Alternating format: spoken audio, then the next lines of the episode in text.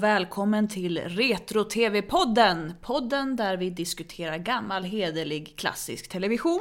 Way! Och det där var alltså min medsittare Erika Lindblom. Och med mig har jag ju Linnea Mäler. Ja, det stämmer bra. Och i dagens avsnitt tänkte vi diskutera det som man brukar benämna som the other Darin. Och nu sitter ni och undrar va?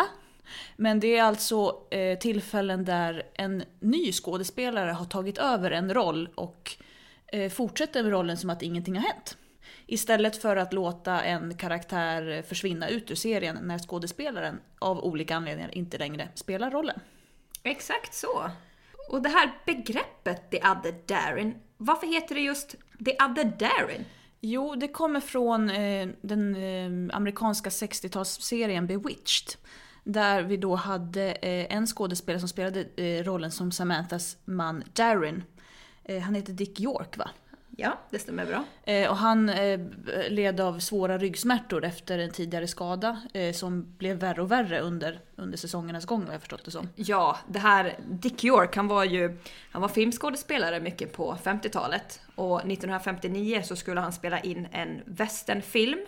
Och i en scen så skulle han och en annan skådespelare, de skulle åka på en sån här handdriven, eh, vad heter det? Eh, dressin. Ja, en dressin, ja. Ja. Mm. Och vid ett tillfälle var det så här att det var något fel på dressinen på något vis. Så att han fick dressinen plus ett antal skådespelare över sig. Åh fy fasen. Mm. Och man kan läsa ganska noggrant beskrivet hur hans ryggmuskler drogs isär och slets av. Oh. Så han fick ju förskräckliga smärtor och var tvungen att medicinera ganska mycket för att hålla smärtorna i någorlunda schack. Mm. Och eh, det här var då något som han lyckades hålla i schack ganska länge. Men sen under 60-talet så eh, blev det här värre och värre. Och de, jag tror nästan hela sista säsongen han är med i Bewitched.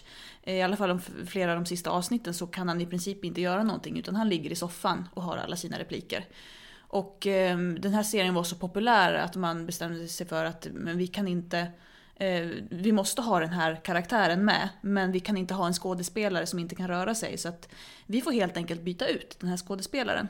Och då eh, bytte man ut Dick York mot Dick Sargent, Ja. som han heter. Så att, och de, det är roligt att jag tycker att de är ganska lika varandra, både till utseende och mycket g- gester och sånt. Så att eh, vad jag förstått som så var det flera tv-tittare som knappt märkte att de bytte ut skådespelaren. Mm, det sägs så.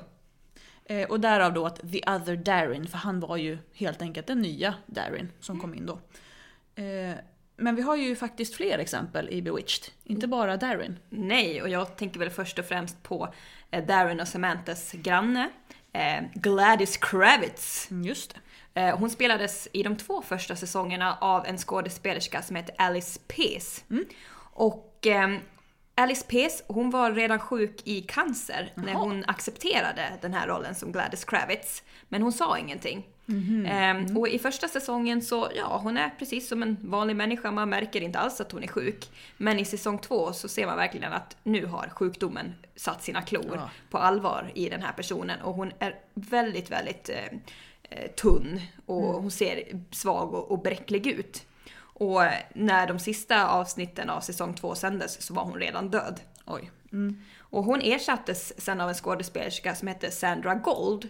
Som var rena motsatsen till Alice Pierce. För Alice Pierce var ju, hon var, hon hade kort brunt hår och hon var väldigt tunn och hon klädde sig i ganska eh, neutrala, halvtråkiga kläder. Och så kommer Sandra Gold in som har stort rött hår och färgglada kläder och är ganska rund. Eh, Men det konstiga är att Sandra Gold spelade Mrs Kravitz i sex säsonger. Men när jag tänker på Gladys Kravitz så ser jag bara Alice Pease. Mm. Hon har satt sånt, st- sånt stort spår helt enkelt. Så. Ja. Och just det här med att man använde olika skådespelare att eh, spela en karaktär, det var ju ganska frekvent i Bewitched, förutom de här två stora exemplen. Så att säga. Vi hade ju till exempel två skådespelare som delade på en roll. Jaha. Och eh, det var de två som spelade eh, Darrens pappa, Frank. Och det var så att eh, de här två skådespelarna, Robert F. Simons och Roy Roberts, de var liksom, eh, de hade åtaganden. Eh, Jaha, vid sidan tiden. av. Ja, precis. Så man tog den som var tillgänglig? Exakt! Så att man liksom Ja, bytte okej. fram och tillbaka. Oj. Ja, okej. Och de var ganska olika också de här två skådespelarna så att Frank såg inte alls ut på samma sätt ena veckan som han gjorde andra veckan. Vad spännande. Men, ja. Eh, för att ofta så när, eh, när man gör såna här, det är oftast lättare att göra i komediserier. Eh, för man, det ändå, bygger ändå så mycket på antingen slapstick eller roliga situationer eller sånt. I alla fall rent historiskt har det varit lättare att göra det i komediserier än i dramaserier.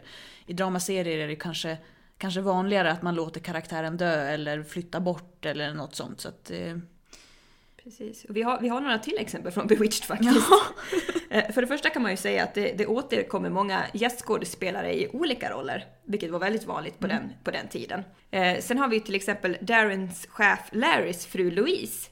Och hon spelades eh, i 11 avsnitt av en skådespelerska. Eh, sen så tyckte den här skådespelaren, Irene Vernon, att Louise fick inte tillräckligt mycket plats, hon utvecklades inte som karaktär, så hon beslöt sig att lämna. Och istället kom en skådespelerska som hette Casey Rogers in och spelade Louise i resterande avsnitt. Eh, Sen är det ju så här också att Samantha hon har ju en samling mostrar. Hon har ju sin mamma då, Endora, som är en mycket mäktig häxa. Och Endora har mäktiga systrar som heter Hagatha och Enchantra. ah, Och Hagatha och Enchantra, de spelas nästan varje gång av olika skådespelerskor. Hagatha dock spelades i några avsnitt av samma person och det var Rita Shaw. Och hon är ju mest känd för att ha spelat kokerskan i Mary Poppins. Men, från Mrs. 1965. Brill? Ja, precis. vad roligt! Ja, det visste inte jag. Nej, det är få som vet att det är Endoras syster. Ja, ja men det, det hade jag ingen koll på alls faktiskt. Ja, som jag nämnde att det, var, det är vanligt eh, i komediserier att man gjorde så här. Ett annat ganska känt exempel tycker jag, det är Roseanne. Hennes dotter Becky. Ja! Och där gör man ju till och med en grej av att de byter skådespelerska i mitten. Ja. På, en- det, är, det, det är mitt i en säsong eller är det mellan två säsonger? Jag tror att det är mellan två säsonger. Ja, okej. Eh, och eh, grejen är att man byter ut den här skådespelerskan, det kommer in en ny. Och sen så kommer liksom den första skådespelerskan tillbaka igen. Ja. Så att man, liksom, man byter lite fram och tillbaka. Och de var ju, de var ju hyfsat lika. Eh, båda hade blont hår och ganska lika ansikten och sådär. Och eh, man gjorde ju en sorts parodi på The Patty Duke Show. Eh, där Patty Duke spelar sin eh, tvillingsyster. Ja, ja. Mm. Eh, så det är liksom Patty Duke spelar två roller och de har ett väldigt karaktäristiskt intro där de gör en sån här bröderna Marx, eller vad heter det? En Bröderna Marx rutin Ja, precis. Mm. Eh, och det gjorde man även med Beckys. I, Jaha. eh, Ja, fast det var då, var, var det då att båda skådespelerskorna var med? ja Och- men precis, Jaha. så det var båda skådespelerskor. Man liksom gjorde en direkt rip-off av det här Ja. klassiska Patty Ja, Duke-introt. Meet Lucy, the one you used to see from 88 to 93. But Sarah came and took her place because she had a similar face. That's like on TV. But they're Becky's, nearly identical Becky's all the way. One pair of matching actors, but only one part to play. Det är ju ganska vanligt när man gör sånt här också att någon annan skådespelare får kommentera att oj vad du ser annorlunda ut idag. Och så liksom gör man sån blinkning till publiken om att jo, vi har bytt skådespelerska, märker ni också det? Så, eh, fast man inte kommenterar annars. Ehm, så ett ett annat sånt exempel på 60-talet är i The Monsters. Den här, eh, ja, vad ska man säga, skräckfigurs-komediserien som, eh, som jag tror inte blev stor här i Sverige men eh, som inspirerade The Addams Family till exempel. I The Monsters så är det då eh, pappan som är Frankensteins monster och så mamman som är någon slags Vampire, alltså väldigt lik Morticia Adams. Eh, och så har de en son som är en, jag tror han är en varulv och en dotter som då heter Marilyn som är, eh, ja men ser ut som en the girl next door och har blont hår och jättesöt och inte alls, alla andra är ett monster men inte hon. Så, eh, och eh, där var det så att de hade en skådespelerska som spelade henne i eh, 13 avsnitt och sen bestämde hon sig för att nej men nu vill inte jag hålla på med, med skådespeleri men jag ska bli hemmafru. Så hon slutade. Och så tog de in en, en ny skådespelerska eh, som var så, och, så himla lik den första. Och framförallt med tanke på att alla andra eh, figurer i serien var, var något form av monster och hon var ju helt vardaglig. Så att det var tydligen så att de flesta tittare märkte inte ens att de bytte skådespelerska. För att det var ju bara Marilyn Monster. Hon såg ju liksom så präktig och söt ut. Så att hon hade inte gjort något avtryck i serien. Wow. Ehm, nu, nu bry- brydde sig väl kanske inte första skådespelerskan så mycket för att hon skulle ändå bara bli hemmafru. Eller bara ska jag inte säga, men hon tänkte ju ändå bli hemmafru så hon ville ju inte hålla på med skådespeleri. Så att hon brydde sig nog inte nämnvärt om, om sitt eget eh, eftermäle så, men jag kan tänka mig att många andra hade blivit ganska upprörda. Verkligen. Så hon tog det inte fullt lika hårt som eh, Barbara Bell Geddes gjorde när hon Ah, fick gud, se. Donna Reed göra hennes paradroll som Miss Ellie. I Dallas, nej precis. Men det var ju så här att eh, Barbara Bell Geddes hade hjärtproblem. Hon var ju tvungen att göra en sån här open heart surgery. Oj. Mm. Eh, vad heter det på svenska? Öppen hjärtoperation. Ja men det är väl så, man bara bryter upp hela bröstkorgen och inne och gräver höll jag på att säga, men det är ganska omfattande Ja, kirurgi. det är en, svår operation helt enkelt. Och det var väl så att man ansåg att hennes hälsa var ganska bräcklig och hon själv tyckte att nej men jag behöver nog ta det lugnt för att jag mår ju helt enkelt inte bra. Så att man beslöt ju att nej okej, Barbara Bell Geddes hon, hon slutar nu och då måste vi ta in en ny skådespelare. För att Miss Ellie var väl en sån roll som man inte kunde skriva ut heller. Nej, och eftersom att Jock hade försvunnit några säsonger tidigare så behövde man ju Miss Ellie kvar som det här sammanhållande kittet. Och hon var ju också, jag menar, hur skulle det ha gått om Miss Ellie försvann? JR Nej, hon var ju och- den stora matriarken Ja. som höll samman allt. Så att, Precis, JR hade spårat ur ännu mer Ja. om inte Miss Ellie hade funnits där. Ehm, och det var ju stor diskussion om vem man skulle ta in och ersätta Barbara Bell Geddes. Eh, Larry Hagman, han ville ju att man skulle plocka in hans egen mamma, eh, Mary Martin. mm, ja, det hade ju fungerat bra tror jag i och för sig. Hon har ju en bakgrund både på scen och tv tror jag, så det hade nog inte varit några större problem. Nej, hon var ju fullfjädrad skådespelerska. Var inte hon med i originalversionen av eh, Sound of Music? Jo, det stämmer. Jag tror det. Ja. I alla fall, man beslöt sig till slut för Donna Reed. Mm, den gamla Hollywood-skådisen. Eh, som mer än, mer än nog kompetent ska man väl säga. Men hon såg inte ut som man tänker att Miss Ellie ska göra för Miss Ellie var ju ganska oglamorös. Ehm, och så kommer Donna Reed in och hon är ju jätteglamorös. Ja, hon är ju verkligen, verkligen Hollywood-skådis. Att, Och hon är ju egentligen en mer trovärdig Miss Ellie på det viset. För att Miss Ellie är ju förmögen oljebarons Mm, hustru ja, och storranchägare. Så att det hade ju inte varit konstigt om hon var väldigt glamorös. För Nej. jag menar, eh, eh, Pam och eh, Sue Ellen, de är ju väldigt glamorösa. precis. Eh, men i alla fall, Donna Reed var där, hur länge hann hon spela Miss Ellie? Ja, är det en säsong tror Ja, jag? jag tror, ja, eller knappt nästan, men hon hann väl göra en säsong för att... Det var ju så att Barbara Bell Geddes fick se eh, Donna Reed som eh, Miss Ellie och kände bara att nej, det där är min roll och det är jag som är Miss Ellie och du gör en helt fel. Så hon hörde ju av sig till producenterna och sa att jag är beredd att komma tillbaka. Mm. Och mer eller mindre krävde väl att komma tillbaka också. Eh, jag för mig att Donna Reed hade väl skrivit kontrakt för mycket längre än en säsong. Och fick väl lösas ut från sitt kontrakt. Ja, och hon behandlades faktiskt fruktansvärt illa av de andra skådespelarna. Det var ingen hemlighet att de andra ville ha tillbaka Barbara Jaha. Geddes som Miss Ellie. Så att de var elaka och eh, ja, de faktiskt rent elaka mot Donna Reed. Och det var också så här att när det kom till ljussättning så såg man hela tiden till att Donna Reed fick sämsta möjliga ljus. Ja, Och det är inte så kul för en eh, Hollywood-skådespelerska i nej, 60-årsåldern som, att som är van vid att alltid framställas i bästa dagar också. Precis, för ljussättningen gör ju otroligt mycket. Så är det. Så i alla fall, Donna Reed fick sparken och Barbara Bell Geddes återanställdes. Och man har väl sagt att det här blev början eh, till slutet för Donna Reed. Hon dog ju kort därpå. Eh, och många påstår ju att det var för att hon blev så knäckt av, av det här. Så kan man ju se att rent generellt, som är mitt favoritord har jag märkt, så är ju det här ganska vanligt i såpor. Mm, jo, och det är kanske inte så konstigt för vissa av de här, i alla fall de amerikanska såporna och några av de brittiska också, eh, så har de hållit på i många, många, många år. Eh, USA har ju några såpor som har hållit på i 50 år. Och då är det ju ogärna, alltså, ogärna så att man vill släppa en karaktär hela tiden, för man kan ha byggt upp den här under väldigt lång tid. Eh, och säg då att du har spelat en och samma roll i 10 år, då kanske du känner att nej men nu vill jag göra någonting nytt. Men den här karaktären du spelar är så viktig för handlingen så att eh, då tar man in en annan skådespelare helt enkelt.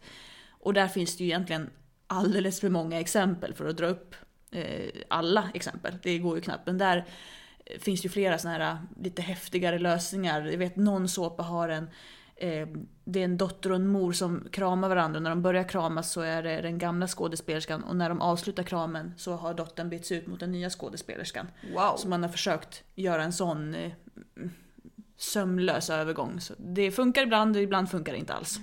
Jag tror ett exempel på, på det här som just såpafallet som många kan relatera till det är Sunset Beach. För Sunset Beach var ju superpopulärt i Sverige och varenda en i ens egen Ja, ålder alla. tittade ju på Sunset Beach. Ja, så var det. Man, man skyndade sig hem från skolan för att kolla på Sunset Beach. Ja. Och det var ju så här att hon som spelade Meg, hon behövde vara borta under en period. Ja, hon, hon hade fått en roll i en långfilm. Ah, det var så. Så då tog man ju in en annan skådespelerska som bara spelar den här rollen i någon månad eller Ja, två. två. månader tror jag. Ja. Ja. Och sen så kom vanliga Meg tillbaka igen. Och jag Ja. vet att hon, den här som gick in och spelade eh, Meg i två månader, det är samma person som spelade eh, Meg Cleary som liten i Törnfåglarna. Ja. Oj, spännande. Det är lite häftigt. Ja, det är coolt. Ja, jag vet ett till exempel, så om vi pratar just Sunset Beach, det är då Caitlyn eh, Richards, som är, sen blev Caitlyn Deschanel. Ja! För Hon hade en skådespelerska först som alla älskade och sen så hoppade hon av eh, och så tog de in en annan skådespelerska. Och det var, vet alla, Skunk som man då var inne på på den tiden, och säkert Lunarstorm och så, så fanns det jättemycket grupper som åh, hatar nya Caitlyn och bla bla bla bla bla. Eh, och då vet jag att då till och med skulle man referera till en scen, som den, en av de här, mest populära scenerna var mellan Caitlyn och hennes pojkvän Cole. När de älskar för första gången i någon grotta. Ja, jag, jag vet. jo, men så var det. Det var det, var det som var grejen i 90-talsserier i USA. Eh, och det här var en så känd scen, så att när man då skulle liksom minnas tillbaka till den här scenen så var det ju fel skådespelerska. Så man filmade om den här scenen med den nya skådespelerskan. Exakt samma repliker och liksom ljussättning och allting, men hon kunde ju inte minnas tillbaka till en person som inte var hon. Ehm, Det minns jag faktiskt. Mm. Att man, när, den kom så vet jag att man satt och tänkte, men, men det, här, det här känner jag igen, men det stämmer inte. Eh, så ja, det var väldigt, väldigt märkligt. Vi har ju ett sånt tydligt exempel i en svensk såpa också. Då tänker jag på Skilda världar. Ja. Rebecca. Åh, Rebecca. Alltså Rebecca är kanske en av de karaktärerna genom tv-historien som jag tycker allra sämst om. Vilket är konstigt för jag brukar gilla the bad guys. Ja, jag men hon, hon var så otroligt Rebecca. osympatisk. Och hon, det var så, hon hade gjort så ologiska val Ja. också. Och det fanns inget... Jag menar, många av de här bad guys brukar ha en god sida till sig. Mm. Men det, det kändes inte som att Rebecca hade någonting gott i sig. Nej men jag tycker inte ens att de behöver ha det egentligen, bara det liksom blir intressant Mm. och så. Men problemet var väl att hon var inte tillräckligt tillspetsad. Nej. Alltså hon skulle varit ännu värre. Mm. Och jag, jag tycker synd om både Jessica Sandén och Nina Gunke Mm. som spelade den här rollen. För att sen de spelade Rebecca så klarar inte jag av att se dem. Nej, oj. Det är så, jag klarar inte av att se Jessica Sandén och Nina Gunke på grund av den här Rebecca-rollen. Vilket egentligen är eh, beröm till deras insatser. Mm, verkligen. För att de skådespelade så bra att jag liksom gifter ihop dem med Mm. karaktären Rebecca. Och då är de ju ändå, de två skådespelerskorna är så pass olika tycker jag. De ser ju helt annorlunda ut.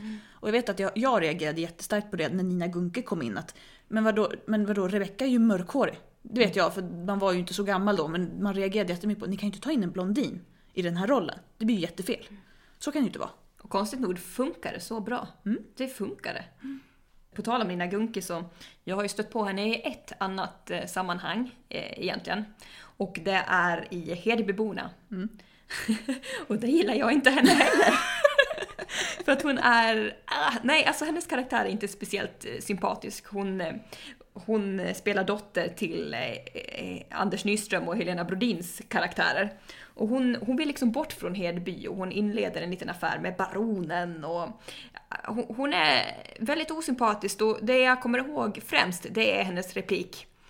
Jag vill inte stanna här i Hedeby.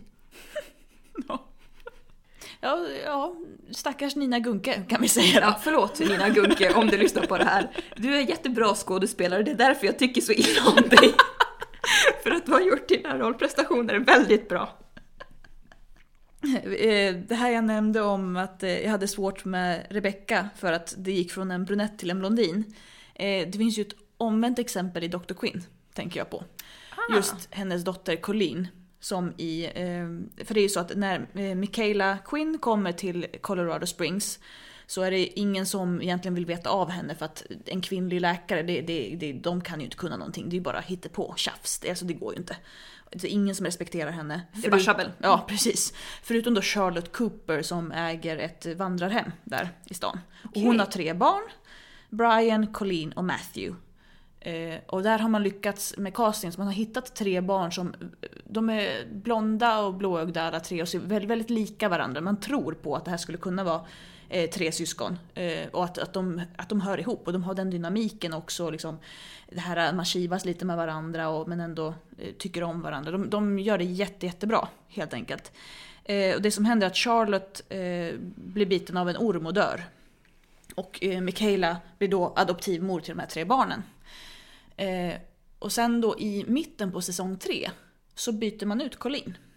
Till en ny skådespelerska som är mycket, mycket mer lik Jane Seymour som spelar Michaela. Vad intressant. Ja, och det, det, hon, den här nya Colleen då, hon har dels brunett och hon är mycket sötare med så här, så här pimpinett utseende. Och i samband med det här så byter karaktären inriktning också. Frå- Från att ha varit den här, Colleen innan har velat bli läkare, hon är ganska tuff och eh, inte säger liksom Eh, våga vågar säga vad hon tycker och står för det och så. Och till den här nya Colleen som blir mycket mer försiktig, mycket mer så typisk tjejig och kanske inte alls vill bli läkare utan kanske vill bli hemmafru och så. Eh, och det roliga är att jag tycker att det funkar båda två. Oj. Kanske just för att de har gjort det här bytet när hon, hon ska vara runt 15-16 år. Så att egentligen, men det är väl klart att det är många barn som säger att jag ska bli det här när jag blir stor och sen när man blir tonåring och lite vuxen så inser man att nej men det var inte alls det här jag hade tänkt mig. Så det funkar av den anledningen och också för att Jessica Bowman som den nya skådespelerskan heter, hon är väldigt, väldigt duktig. Okej. Så att, men eh, du vet att det var väldigt mycket diskussioner runt det där just för att Colleen ser inte längre ut som att vara syster till Brian och Matthew. Ah. Ehm, och hon ser mycket mer ut att kunna vara ett biologiskt barn till Michaela. Eh, och det är ingen som riktigt vet varför Erica Flores, som den första skådespelerskan heter, varför hon slutade. Eh, det är sagt, eh, eller hon har sagt själv att hon ville fokusera mer på studier så att hon slutade frivilligt. Däremot så har det gått massa rykten om att hennes pappa, som även var hennes manager, krävde mer pengar åt henne och att hon fick sparken. Eh, så att eh, det är oklart vad som hände. Men i samband med det här så valde man också att man filmade om alla scener i introt. För att, så att det nya introt ser exakt likadant ut. Men man har varit tvungen att filma om alla scener och ersätta Erica Flores med Jessica Bowman. Vilket jobb. Ja, så att eh, jag vet inte varför. Istället, de hade bara kunnat ta scener ur de nya avsnitten men man har, man har väl bestämt att det introt är så, liksom, det ska se ut på ett visst sätt och det är så populärt och vi kan inte ändra på det här. Spännande. Jag, jag kommer just väldigt spontant att tänka på just det här där du säger att man, man byter skådespelare man, men man byter också egentligen karaktär eftersom att hon, hon blev annorlunda mot vad hon hade varit tidigare. Då tänker jag på Cecily i Road to Avonlea. Okej. Och Cecily hon är ju eh, dotter till eh, Alec och eh, Janet King. Och när serien börjar så är hon yngsta barnet. Sen får ju Janet och Alec ett sladdbarn, Daniel. Och Cecily hon blir liksom lite klämd mitt emellan eh, hennes äldre syskon. Felicity och Felix, de, de tar ganska mycket plats. Och sen, det är minst sagt. Och sen den yngsta Daniel, han får ju mycket uppmärksamhet för att han är så mycket yngre än alla andra. Men Cecily, hon är liksom tyst, hon säger ingenting, hon tar ingen plats, hon är skötsam. Hon gör inte en fluga för när, utan hon är väldigt duktig och skötsamt barn. Men i säsong 5 så får hon tuberkulos.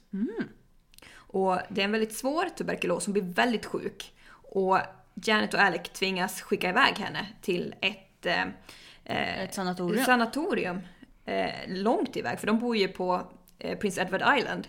Och det finns inget sanatorium där, så att de får ju skicka iväg henne långt till fastlandet. Och där är hon i en hel säsong. Och när, nästa gång vi får se Cecily, när Janet är och hälsar på henne, då har man bytt ut skådespelaren. Och istället så har vi en skådespelare som heter Molly Atkinson, istället för den här tidigare skådespelaren Harmony Cramp. Och Molly Atkinson ser inte alls ut som Harmony Cramp.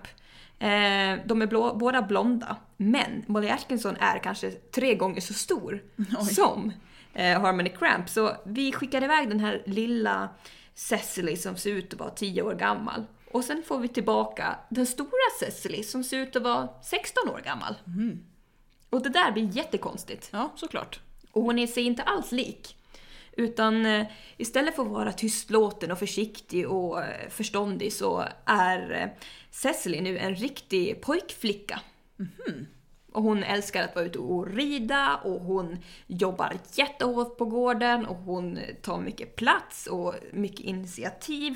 Hon blir på något vis en eh, rekorderlig version av Felicity. Mm, Det är egentligen, Hennes det är egentligen raka motsatsen till Colleen i Dr. Quinn i så fall. Ja. Att hon går ju från att vara mer pojkflicka till att bli mer den här eh, traditionella stereotypiska kvinnan. Exakt.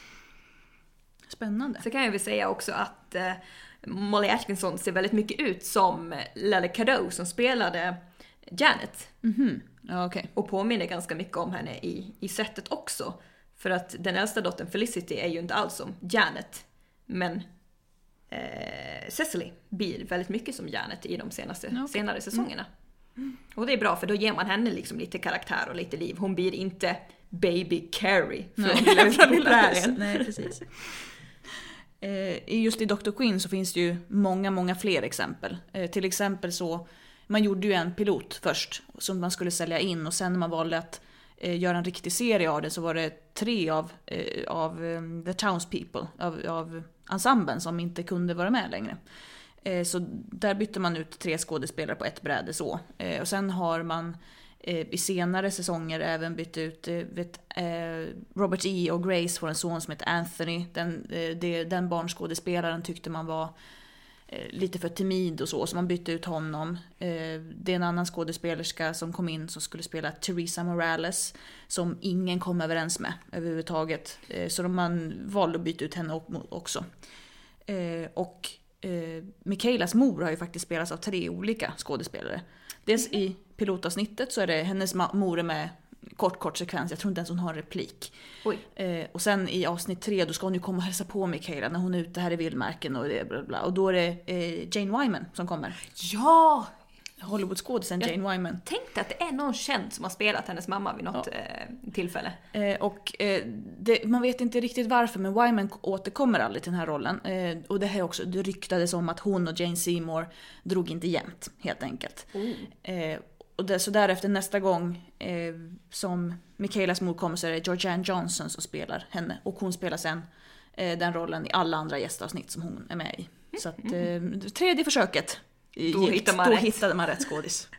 Jag har väldigt svårt att tänka mig Jane Wyman i en sån roll faktiskt. Ja, jag tror att, så att jag tror att också var, hon, hade ingen lust att göra något mer sånt. Eh, man filmade ju Dr. Quinn ute på, liksom, man hade ju byggt upp en, en eh, westernstad utomhus också, så man filmade ju allting på plats. Det var ju inte in i någon studio heller, så att det var ju tidiga månader uppe i bergen och så sena kvällar hem.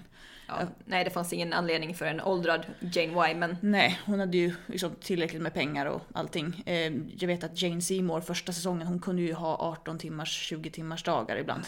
För att hon var tvungen att vara, hon var med i nästan varje scen och var tvungen att vara i sminket så tidigt. Det var inte som i Lillhus på prärien där de var på plats tidigt men så var de tvungna att avsluta vid fem för att barnen fick inte jobba speciellt länge. Och, Ja, nej. Eh, där var det, eller de hade väl barnen där bara mellan vissa tider men eh, Michaela var ju med i alla scener så att hon fick vara där först och sluta sist. Tufft jobb för Jane Seymour. Så är det. Jag tänker om vi ska gå lite till ett annat land så kan vi gå till Storbritannien. Och där har vi ju ett exempel från Keeping Up Appearances. Åh, ja, Alltså precis. Skenet bedrar, den här komediserien. Som jag inte klarar av. Och jag, jag måste byta så fort, så fort det börjar för det går väl fortfarande repriser på TV4 tror jag. Det går och så, alltid. Åh, så fort jag ser eller hör introt då må- då måste jag byta kanal för jag klarar inte av den här serien. Åh, åh, den är så jobbig. Oh. Ja, Jag gillar ju Keeping Up Appearances. Eh, Det är alltså den här serien där Hyacinth Bouquet, eller Bucket som hon heter, hela tiden försöker göra sig finare än vad hon är. Och hon har ju två systrar, eller tre systrar har hon. Alla är döpta efter blommor. Ja, De heter ju Hyacinth, Rose, Daisy och... Och vad heter den tredje? Åh, vad frustrerande! Violet kanske? Ja, exakt så heter hon. Som sagt, jag är inte så bra på blommor som ni kanske märker. Jag åkte ju faktiskt ut på en blomfråga har jag för mig i Vem vet mest när jag var med. Jaha, ja, ja. Mm. Jag rök på, på eh, Västergötland, vet jag. Jag sa Västra Götaland istället. Så det var en geografifråga. Det var lite pinsamt. Ah, ja. eh, keeping up appearances. Ja, ja precis. Eh, hennes syster Rose, den här promiskuösa systern. Hon spelas i första säsongen av en skådespelerska som heter Shirley Steelfox. Men till säsong två så gestaltas hon istället av en skådespelerska som heter Mary Miller. Och det var så att Shirley Steelfox hade liksom andra åtaganden. Man visste ju inte att det här skulle bli en sån succé som det blev. Ja, nej, och det är helt obegripligt även idag. Nej, nej, den är bra! Den är jättekul. I alla fall. Eh, så man visste inte att det skulle bli en sån stor succé som den blev, så Steelfox hade andra åtaganden som hon var tvungen att hålla. Så därför tog man in den här Mary Miller som de flesta tänker på när man tänker på Rose. De flesta vet inte ens att Shirley Steelfox har spelat henne. Nej. Och Shirley Steelfox, hon är väl kanske egentligen mest känd för sin roll som Edna i Emmerdale. Alltså den här damen med hatten. Som har en liten hund som heter Jaha. Tootsie. Ja, ja. Mm. ja, ja. Nu är jag med. Som tyvärr eh, är död nu för Charlie Steelfox, eh, Charlie, Shirley Steelfox dog ganska plötsligt då eh, karaktären Edna skrevs ut. Ett annat sånt eh, fall där, där man varit tvungen att byta skådis på grund av andra åtaganden. Det är ju faktiskt i Cagney och Lacey. Eh, För det var ju så, man gjorde en tv-film först med då Tyne Daly och Loretta Swit. Som är mer känd från MASH. Eh, Och sen eh, blev den här tv-filmen så populär så man bestämde sig för att göra en, eh, ja, en vanlig tv-serie. Eh, Och då var Loretta Swit bunden av sitt kontrakt med MASH. Så hon kunde inte återkomma och spela Cagney. Så istället kommer Meg Foster in och spelar Cagney och serien går jättedåligt. Alltså verkligen urusla tittarsiffror. Och man kommer fram till att det, det är nog Meg Foster som är problemet. Ja, det är inte Tyne Daly i alla fall. Nej. Eh, Och, eh, så att hon, hon spelar Cagney i sex avsnitt innan hon får sparken. Och så rebootar man hela serien och eh, slänger in Sharon Gless istället. Och serien blir en enorm framgång och vinner Emmyn för bästa kvinnliga huvudroll varenda säsong. Ja. Tyne Daly vinner fyra gånger och Sharon Gless vinner två gånger. Så att där var det en, en, en, en ny skådespelare som kom in som verkligen fick fart på hela serien. Det har varit en otroligt lyckad kombination med de två skådespelerskorna. Och än idag så gör de ju ofta intervjuer och sånt där tillsammans. Mm. Ja, så att det verkligen formades band där även utanför. Och Tyne Daly och han som spelar hennes man i serien, Harvey, de är ju också liksom som ler och långhand kan man säga. Ett sånt exempel som jag tror att de flesta tänker på när man tänker en sån här, eller som i alla fall blev väldigt omtalat, det är ju Aunt Vivian i Fresh Prince i Bel-Air. Eh, det var, vi har förstått som så var det så att Will Smith och, nu har jag glömt namnet på, hon, på den första eh, som spelade Aunt Vivian, de bråkade väldigt, väldigt mycket. Och framförallt var det så att, att hon eh, klarade inte av Will Smith. Och eh, ja, alltså du kan ju inte sparka Will Smith från serien som handlar om Will Smith som The Fresh Prince of Bel-Air. Så att hon, då var ju hon tvungen att sluta och så tog man in en ny skådespelerska som också ser helt annorlunda ut och spelar Aunt Viv på ett helt annat sätt. För att eh, den första skådespelerskan var ju väldigt så här, yvig och teatralisk och Känns väldigt feisty liksom. Ja, och jag har, har så här lätt till, liksom så här, till liksom ilskna till och var den här ja, du skulle aldrig våga göra så mot mig unge man, nu står jag minsann här och da da da da da. Medans jag upplevde att den nya Aunt Viv var mycket mer så här, ja men för att återvända till det jag sagt innan, typiskt kvinnlig och mer så här förstående mor och Jag tycker att hon känns och ser ut som en presidentfru. Ja, det stämmer. Ja, precis. Det är mycket, ja, exakt. Så mycket mer så traditionella frugan liksom. Vilket Helt är klart. synd. Man borde egentligen behållit eh, Aunt Vivian som liksom den här feisty... Ja, framförallt med tanke på att det än idag är ytterst sällan man visar en, helt, alltså en afroamerikansk familj som är framgångsrika. Ja, Eh, och där, där alla får ha eh, någonting utöver det här stereotypa som man brukar tilldela afroamerikaner. Så det tyckte jag var väldigt tråkigt. Jag kommer så väl ihåg när jag var liten och kom hem från skolan och slog mig ner framför TVn och slog på kanal 5. Oh. Och då gick väldigt ofta The New Adventures of Robin Hood. Som egentligen är en fruktansvärt dålig serie, men det var, alltså jag vet inte. Det Jag var tyckte någonting- den var så Ja det, fantastiskt tyckte, bra. ja, ja, det tyckte jag också. Men sen har man sett lite i efterhand och så är man så här.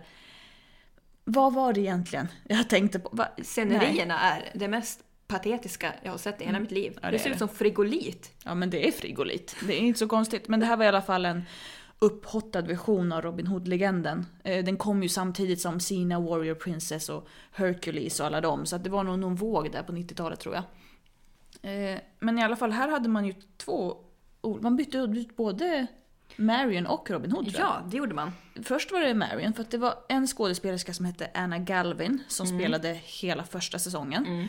Ehm, och sen byttes hon ut mot en skådespelerska som heter Barbara Griffin. Ja. Så var en, hon var mycket mjukare än eh, Marion. Ja, jag kommer ihåg att jag tyckte om Marion 2 mycket bättre Ja, än Marion att- 1. För att Marionette, för att hon hade, jag upplevde att Marionette hade ing... Marionette? Marionette? Marionette, Marionette. Ja, Marion, den första Marion kan vi säga istället. Jag upplevde att hon hade ingen kemi med Robin Hood. Ingen alls. Nej, det kändes som att hon var den här stora systern som skulle säga åt honom att nej men nu gör du så här.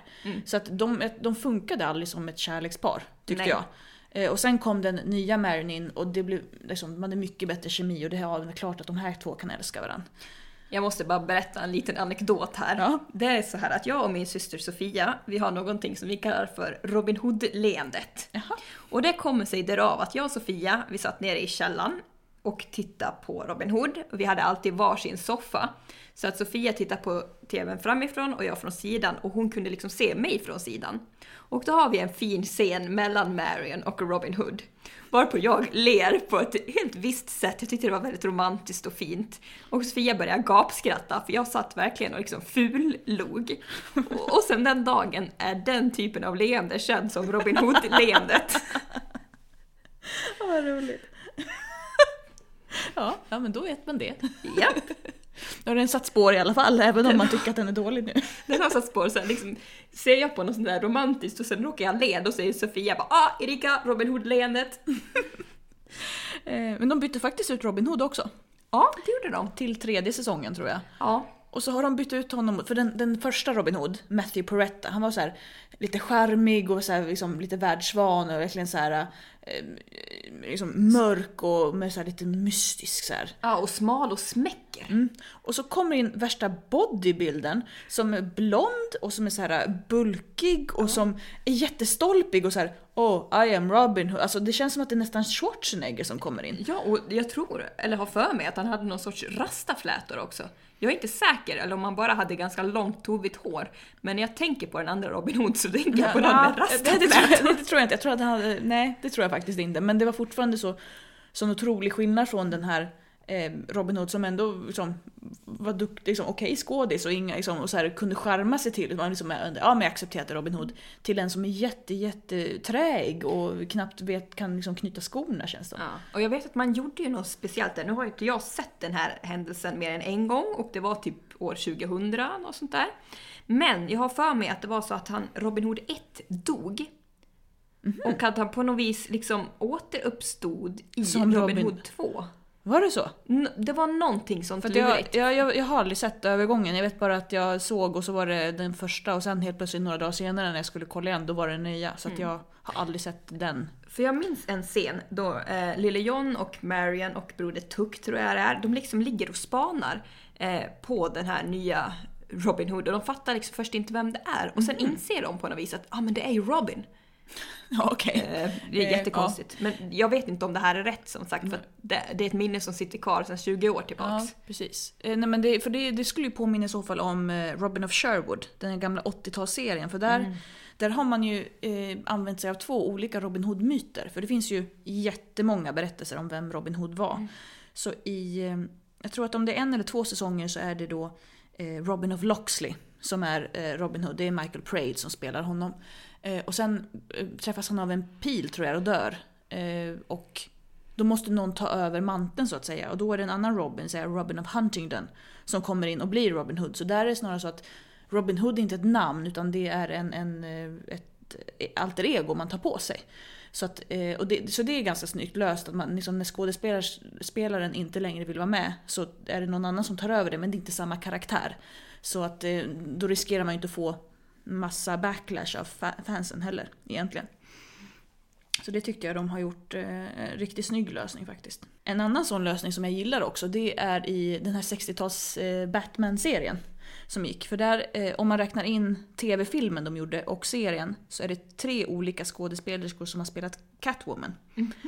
Eh, och då är det först eh, Julie Newmar som spelade väldigt, eller ganska många avsnitt och blev väldigt känd för det. Och sen, jag vet inte om det var så att hon inte kunde eller inte ville vara med. Då har man bestämt att det är Eartha Kitt som tar över rollen. Sångerskan. Mm. Sångerskan för Kate. Och det, då har man gått från en så här anglosaxisk vit eh, Catwoman som spelar på ett visst sätt till då afroamerikanska Eartha Kitt som och, och jag tror hon till och med pratar så här, prr, hon låter som att hon spinner när hon pratar. Och, men, och Batman gör ingen liksom, notis av att det är någon helt ny. Så att man liksom har valt att äh, rollen är helt plötsligt en afroamerikan. Och det är fine. Och det, den, är- det, det är en ganska häftig lösning. Och det, är liksom, det, det, är liksom, det blir inget statusfall eller någonting som man kan tänka sig att det skulle blivit med en svart skådespelare på 60-talet. Att helt plötsligt där, ha, skulle man i många andra fall ha valt att göra, om den här karaktären blir, blir helt plötsligt komisk. För att vi kan ju inte ha en svart stark kvinna i den här rollen. Liksom. Men det har man eh, inte tagit hänsyn till utan det, är- det är samma roll. Fast det är nu en, en svart kvinna. Det är väldigt, väldigt häftigt. Ja, det var jätteintressant. Eh, Och flera av de andra skurkarna i Batman har också spelats av olika skådespelare. Men det här är nog den kanske tydligaste eh, omkastningen. Och sen då till tv-filmen, eller om den nu kom ut först, så är det en annan vit kvinna, Lee Merriweather, som spelar rollen.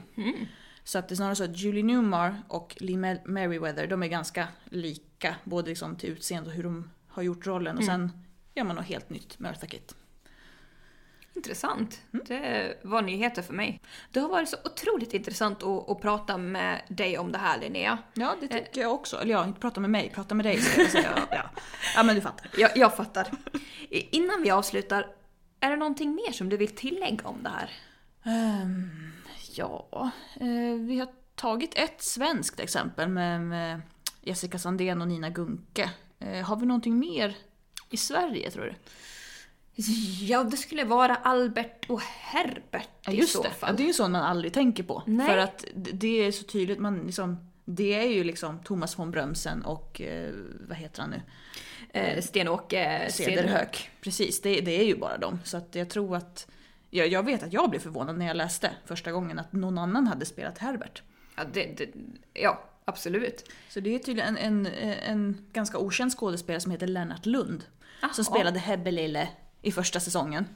Eh, och vad jag förstått som var också så att eh, SVT trodde ju inte att det här skulle bli någonting stort. Så att man hade filmat sex avsnitt och så, eh, så sände man dem och det blev en enorm succé. Och så insåg de att vi måste göra fler avsnitt. Eh, och ingen kunde få tag på Lennart. Visade sig senare att han hade eh, pensionerat sig som skådespelare, flyttat ner till Paris och startat antikvariat.